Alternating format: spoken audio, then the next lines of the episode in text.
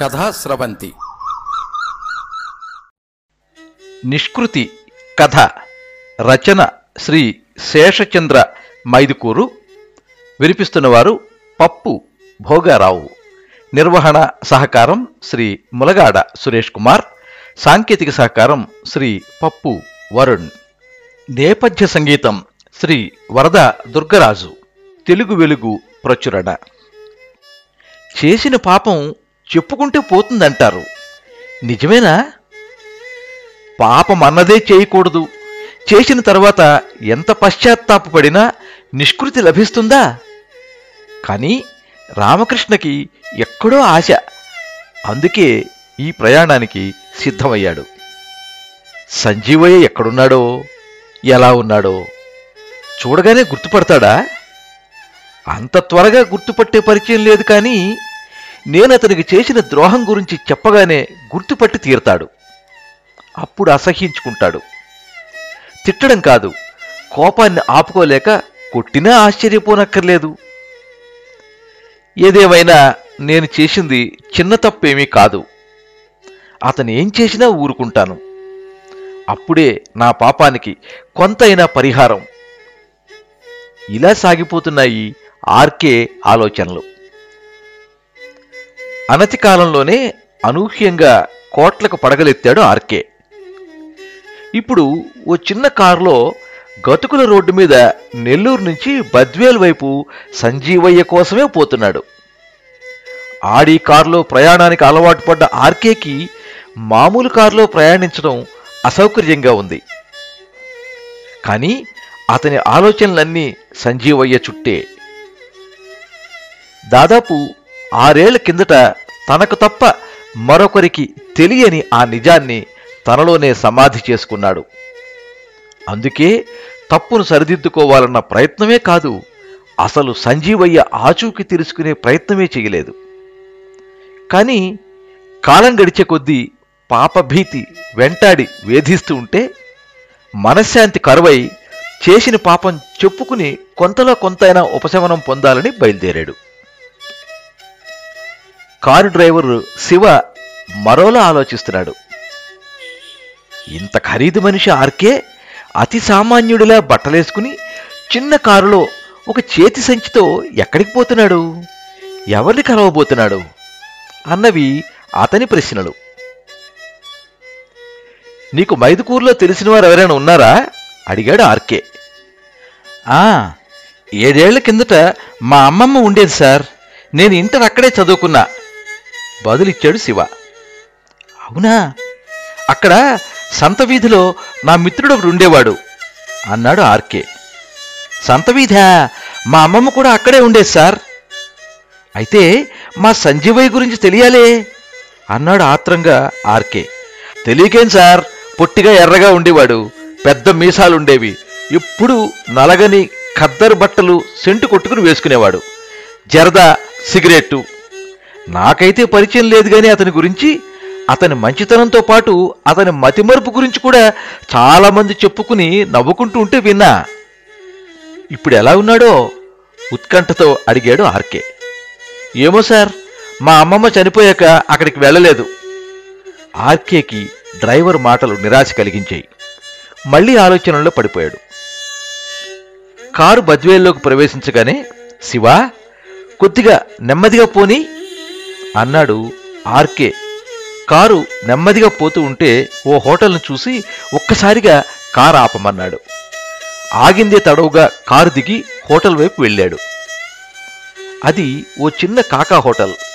Gas పొయ్యి మీద పెద్ద ఇనప పెనం పెట్టుకుని దోశలు పుల్కాలు చేస్తున్నాడు ఓ బక్క మనిషి. తన యజమాని ఇలాంటి హోటల్లోకి వెళ్ళడమే కాకుండా అక్కడి మకిలి పట్టిన ఓ కుర్చీలో కూర్చోవడం చూసి విస్తుపోయాడు శివ. అప్పటికే గత స్మృతుల్లోకి పోయిన ఆర్కే డ్రైవర్ శివని గాని పరిసరాలను గాని గమనించే స్థితిలో లేడు. రామకృష్ణది నెల్లూరు పక్కన ఓ చిన్న పల్లె. పెద్దగా చదువుకోలేదు. తండ్రి హయాంలో బాగా బతికిన కుటుంబమే. కాని తరం మారి అక్క చెల్లెళ్ళకు పెళ్ళిళ్ళయ్యి అన్నదమ్ములు నలుగురు ఆస్తులు పంపకాలు చేసుకునేసరికి అతని వాటాకు నాలుగు ఎకరాల పొలం వచ్చింది.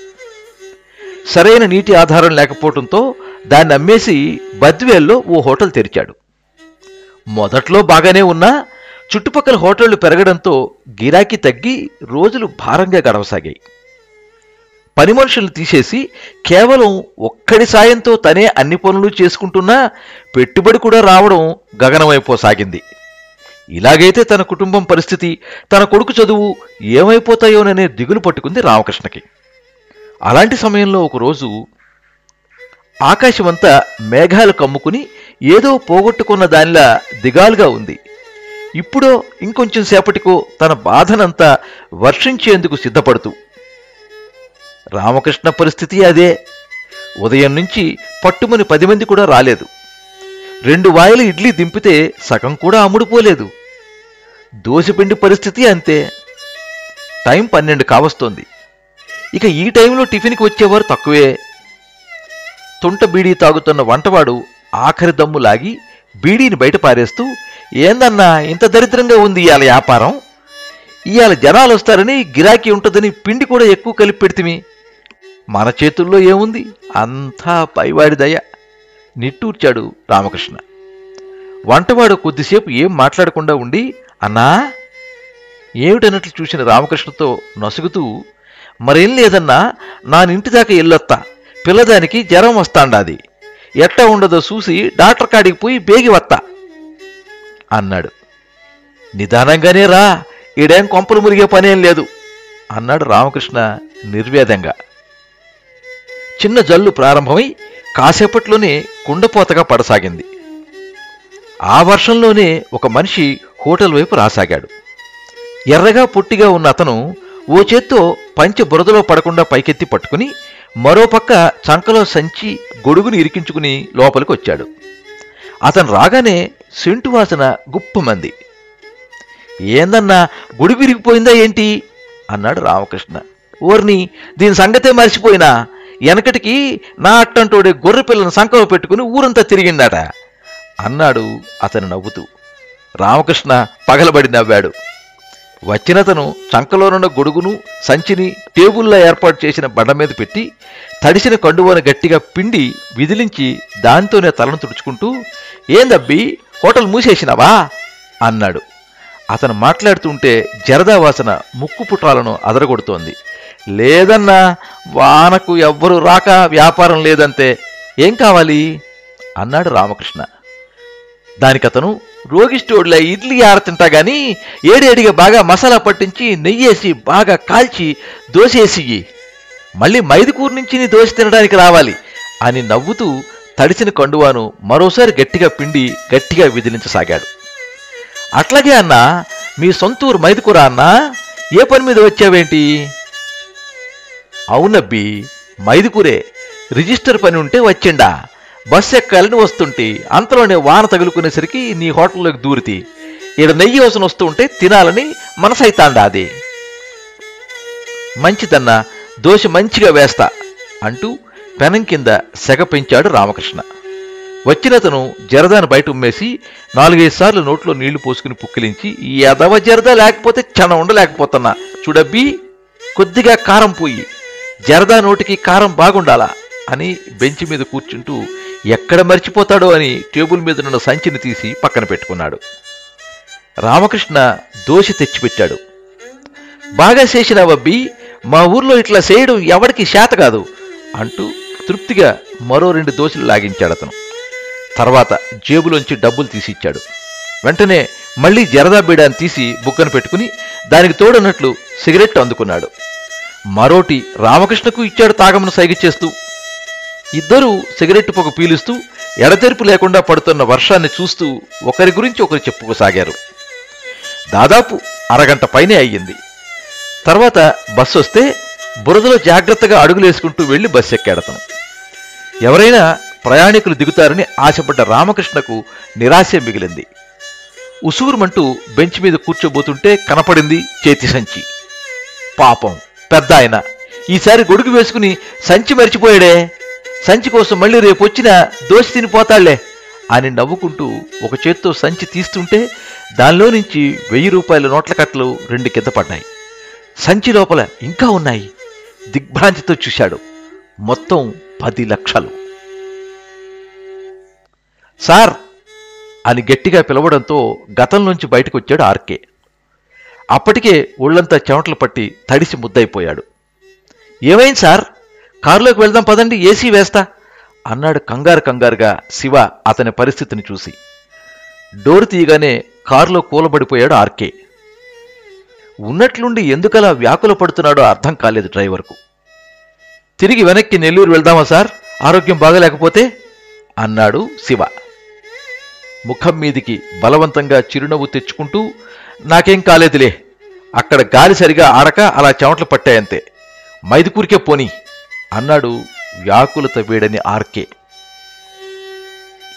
కారుని పక్క కాపి రెండంతస్తుల మేడను చూపిస్తూ నాకు తెలిసి ఇదే సంజీవయ్య ఇల్లు సార్. అప్పుడు పైన మేడ లేదు ఇప్పుడు వేసినట్టుంది. నేను మాట్లాడి వస్తా అన్నాడు డ్రైవరు. సంజీవయ్య ఇల్లు చూసి మనసుకు చిన్న ఊరట కలిగింది ఆర్కేకు. ఆయన కుటుంబం సుఖంగా ఉండాలి అనుకున్నాడు. కానీ ఆ తృప్తి ఎంతసేపో నిలవలేదు. డ్రైవర్ తిరిగొచ్చి సంజీవయ్య ఈ ఇంటి నమ్మేసి ఐదేండ్లయిందంట సార్.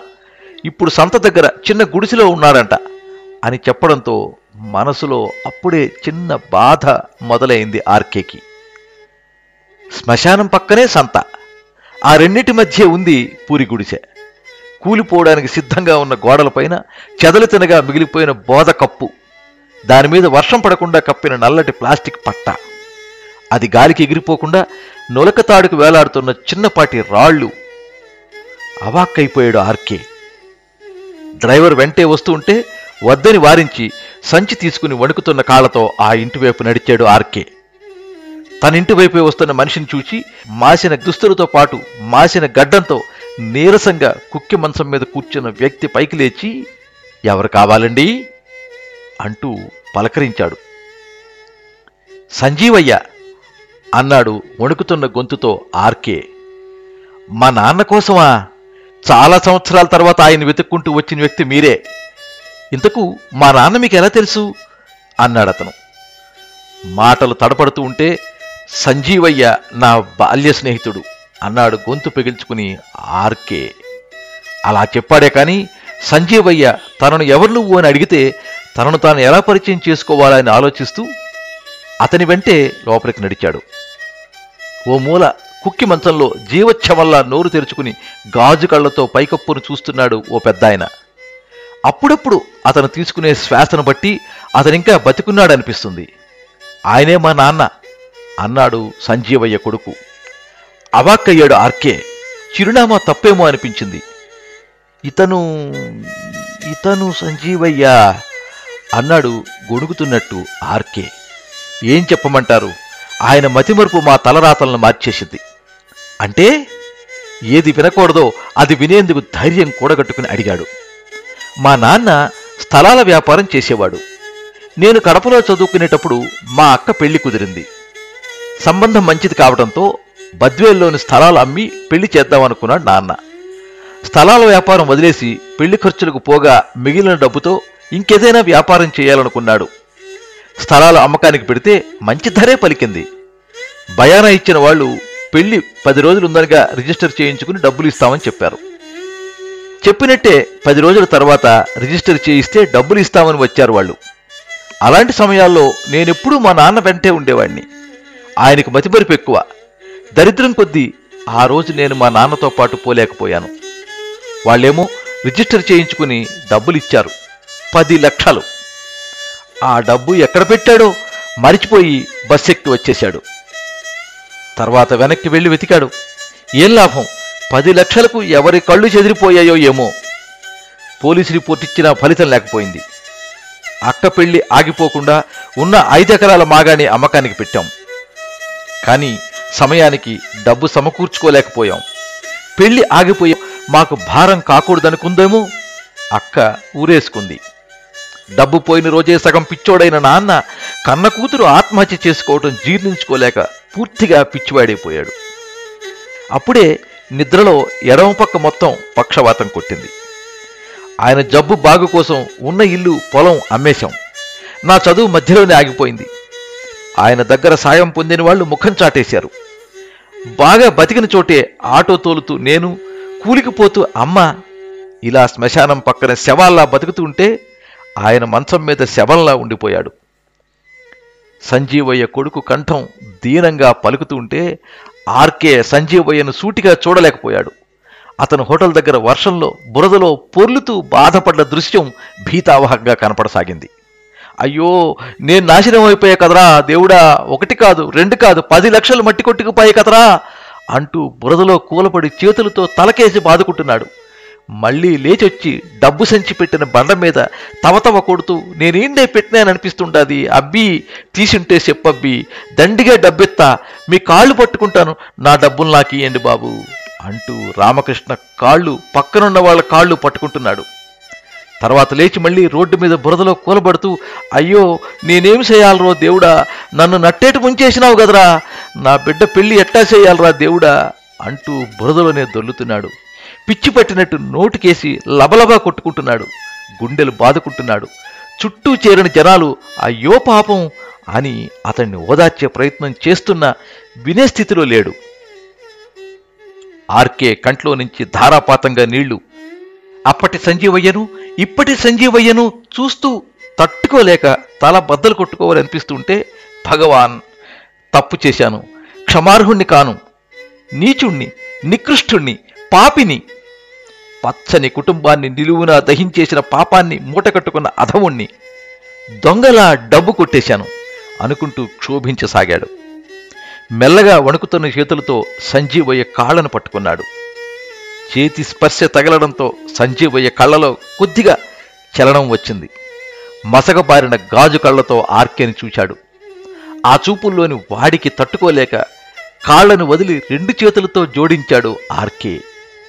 సంజీవయ్య కొడుకు పక్కకి తిరిగి దుఃఖపడుతూ తమ బాధని చెప్పుకుంటూ ఉంటే బాబూ ఈ మీ పరిస్థితికి నేనే కారణం. నన్ను క్షమించండి. ఆత్మ ఘోషిస్తున్నా బయటికి చెప్పే సాహసం చేయలేకపోయాడు ఆర్కే. మనసులోనే మరోసారి సంజీవయ్యకు క్షమాపణలు చెప్పుకున్నాడు. నేను చేసిన నీచమైన పాపమైన పనికి ఈ చిన్న మొత్తం నిష్కృతి కాకపోవచ్చు. కానీ కొద్దిగానైనా ఈ మొత్తం వాళ్ళకు సాయపడేలా చేయి స్వామి. అని దేవుణ్ణి వేడుకుంటూ ఇరవై లక్షల డబ్బున్న సంచిని సంజీవయ్య కాళ్ళ దగ్గర పెట్టి నిశ్శబ్దంగా స్పృహలో లేనట్టు తూలుతూ బయటకొచ్చాడు. ఎర్రబడ్డ కళ్ళతో నిస్తేజంగా కారులో కూలబడ్డాడు. డ్రైవర్ కారు తీసి వెనక్కి తిప్పుతుండగానే లోపల నుంచి చేతి సంచితో సార్ సార్ అంటూ పరుగు పరుగును వచ్చాడు సంజీవయ్య కొడుకు. ఆ అరుపులు విని పక్కకి తిరిగి జీవం లేని కళ్ళతో సంజీవయ్య కొడుకును అతని చేతిలోని సంచిని చూడసాగాడు ఆర్కే. సార్ మీరు మా నాన్నలాగే మతిమరుపు మనిషిలా ఉన్నారే అంత డబ్బున్న సంచిని వదిలేసిపోతున్నారు? ఈ డబ్బును మరో చోట పోగొట్టుకుని ఉంటే మీ కుటుంబం పరిస్థితి ఏంటి? బహుశా మా నాన్న మీరు సంచి ఆయన కాళ్ళ దగ్గర పెట్టింది చూసినట్టున్నాడు. ఆయన కాలు కదపడంతో సంచి కింద పడి నోట్ల కట్టలు బయటపడ్డాయి.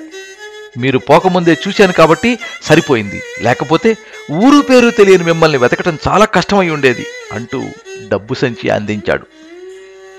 అతని మాటలు వింటూ అతను అందిస్తున్న సంచిని తీసుకునే శక్తి లేక కారులోనే నిర్జీవంగా ఉరిగిపోయాడు ఆర్కే. మీరింతవరకు నిష్కృతి కథ విన్నారు. రచన శ్రీ శేషచంద్ర మైదుకూరు. వినిపించిన వారు పప్పు భోగారావు. సర్వే జనా సుఖినో భవంతు. కథా స్రవంతి